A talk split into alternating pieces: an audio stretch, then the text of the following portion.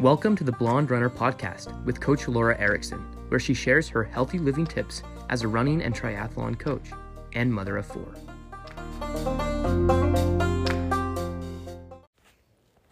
Hi, friends. Coach Lora Erickson here, and I wanted to talk to you about the ABCs of setting priority races. Uh, I'm not sure if, you, if you've heard of this concept before, but it's really important, I think, when it comes to goal setting, particularly for races. So, let me just explain. Uh, a race would be a race that is your tr- top priority. It's your, like, the race that you're mainly focusing on for that year. I would say usually it's anywhere from one to three different races. This is the race that you're you're peaking for. Maybe, for instance, you're trying to qualify for Boston, and that's your big race that you want to qualify for Boston, or maybe it is Boston. It just depends on what it is. Usually, when I'm working with people, I like to know what particular races they're working towards, and then I like to work backwards from that point. And that's when I establish when a B race would be. And a B race is a race that helps you get to that main A race. So it would be something I often like to bridge the gap. Often, when people come to me, they want to qualify for Boston and it's many, many months away. And so, this is a race that helps us get to that goal, but it's um, and it's a lot sooner. And a B race is one that you would like the A races you for sure sign up for. A B race is something you also sign up for, but it's not quite as important as your A race. So it's something that you're using to get you to that A race in the best shape that you can. Uh, one of the reasons that you can't have a lot of A races in a year is if you train properly, you have to peak for that race. And if you're tapering, trying to peak, really building your miles and doing it properly, you're only really able to do a certain number of races. So, um, all right. So, with the B races, things that would help, like I like to use this Boston qualifying because this is often why I'm hired. Um, or maybe it's your first time you've ever done a marathon. So, a half marathon would be a really good thing to do, or maybe several. Another reason that you want to have these B races, it takes the pressure off that A race. And so, I've had people before do an A race and we're training for that, and that's our main focus. And maybe we didn't do a lot of races building up to it, maybe it didn't work out but then they put a lot of pressure on themselves for one race. So it's really nice to have those B races so it takes a little bit of the pressure off. Plus, I found as an athlete myself, I'm a lot more confident going into that A race knowing that I just did an effort that was a hard, strong effort in a race more recently. So it just helps build your confidence with those B races. It also gives you an opportunity to test out nutrition or or work on pacing, but it's it's a real dress rehearsal. Sometimes we have a hard time doing that on our own. Um, I often will have my athletes doing time trials, which is similar to what I like to call a C race. So, a C race is something you maybe don't sign up for until the last minute if we do decide to do it, but it's definitely an event that could fall out. Um, often I'll do a time trial event with people where they it's kind of a dress rehearsal in a sense, but you're not paying for any race and you're not competing with other people. You're doing it on your own as a fast effort, maybe really trying out again nutrition and things, but and those are important to have in there as well, but again, a C race can be something that drops out pretty easily. It's kind of a take it or leave it or a practice type race. So um, when I am working with people, and I really encourage you, if you're listening in and you're really not sure how to do this for yourself, I would encourage you to set up a. Con- I do consultation sessions where I help people design what their season would look like. Um, some people can handle a lot of racing, other people can't or shouldn't. If you're fairly new to running, unless you're using that running as more training, then it's probably okay to race more often, but you don't want to push yourself to racing so often that it can be damaging to your training. So the the trouble with racing, I think a lot too much is that it does at least for me it it um it affects my sleep. Um, and it does uh, obviously you have to rest for it and then you have to recover from it and so those things can take away from your training so you want to make sure you get enough in but not too much where it it you know doesn't help you towards your goal. So, other components that you want to think of are um, are one of the reasons these A, B, and C races help is it helps you have better focus. I know a lot of people that just train to train. Uh, they don't actually they're not training for a particular race. Um, I think it's easier to talk yourself out of working out when you don't have a race coming up. So I really like people to have races in mind. It creates more focus to your training. You know, if you know you're going to be training for a marathon or a half marathon or even a 5K, you know the end result of what you want. It helps you build up properly. Um, and again, of course, it bridges, you know, having those A, B, and C races. It helps keep you focused.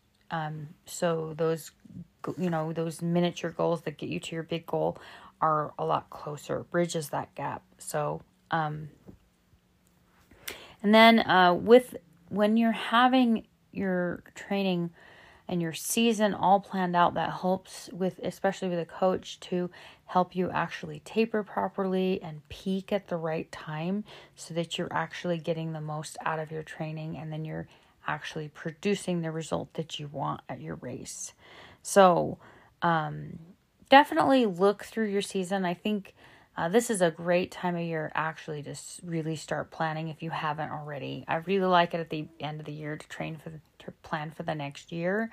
Um, I always allow some wiggle room in terms of you've got to see what your body will adapt and how it will adapt to the increased mileage. And so you kind of have to be flexible a little bit too. But that big qualifying race or whatever you're trying to do, you need to have at least that established and then work backwards from there.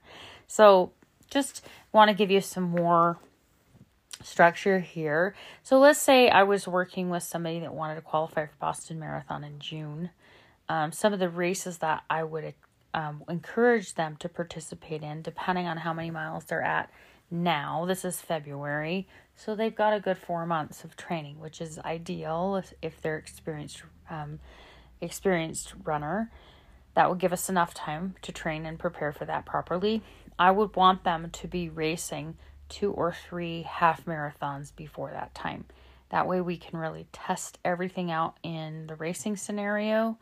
I would um, sometimes I've had athletes training or uh, racing at the pace they may do a marathon or slightly faster. Um, so it may not be all out. We're doing it for testing. So those are, you know, depending on the athlete, um, we want to see what that. If we're trying to do it for for conditioning that race, that's going to be a little different than actually testing things out. So maybe the race that was a little closer to their actual actual important day race might be more at pacing that the marathon would be. Um, I would never have them go exactly that pacing because that's going to be a lot slower than they can do the half in, but maybe a percentage. Plus, they won't be quite as fatigued. But it does give us an opportunity to practice the nutrition.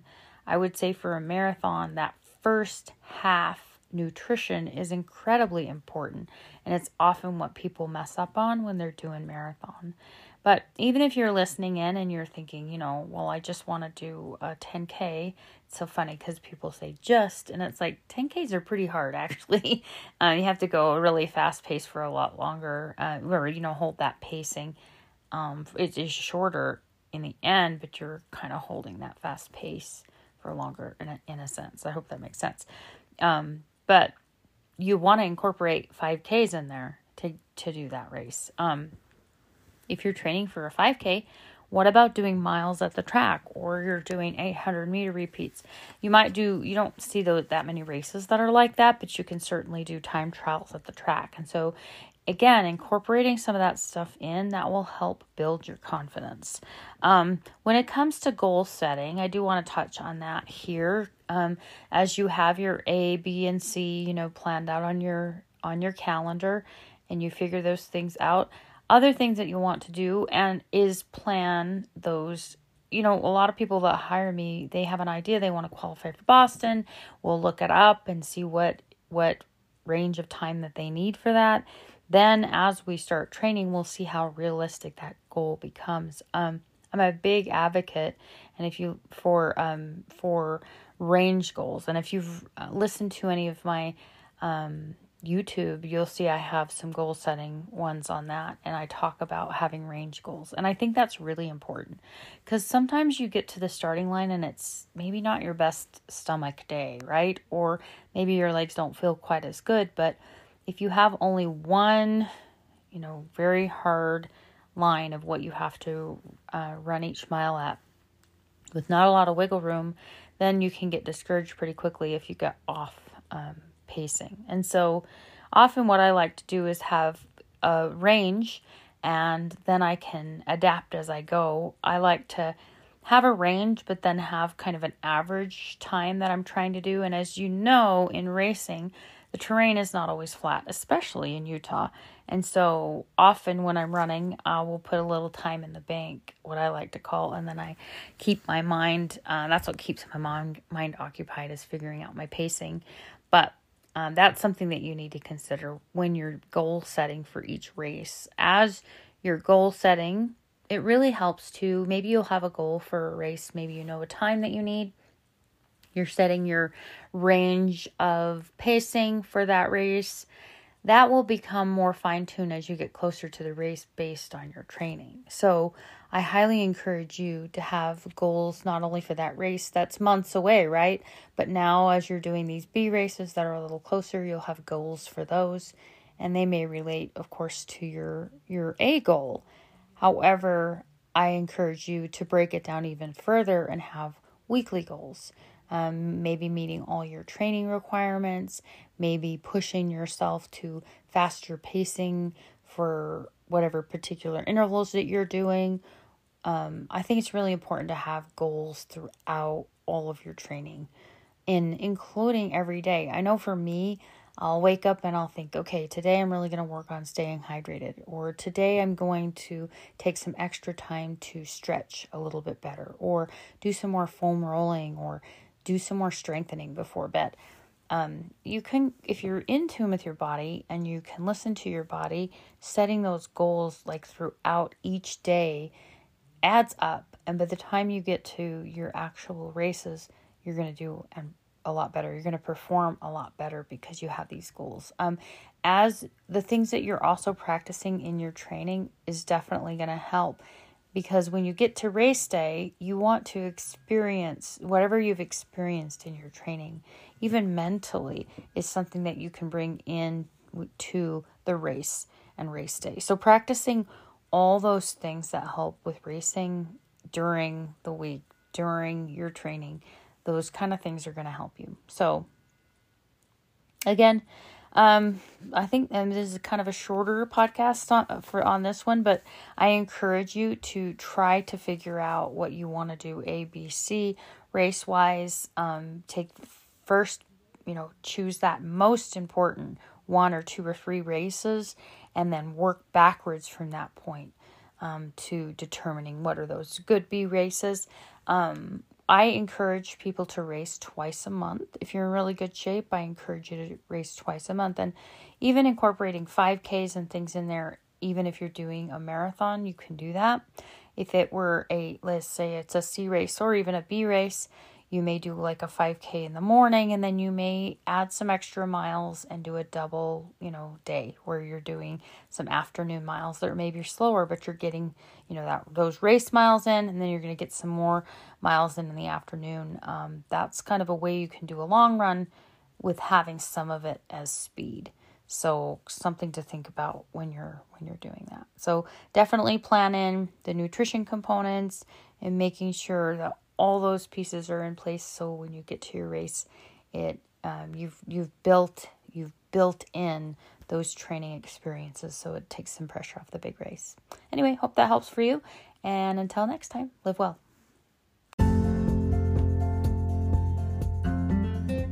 Thank you again for listening in to the podcast. I wanted to encourage you to like and subscribe and please share this so others are learning about it so we can continue growing it.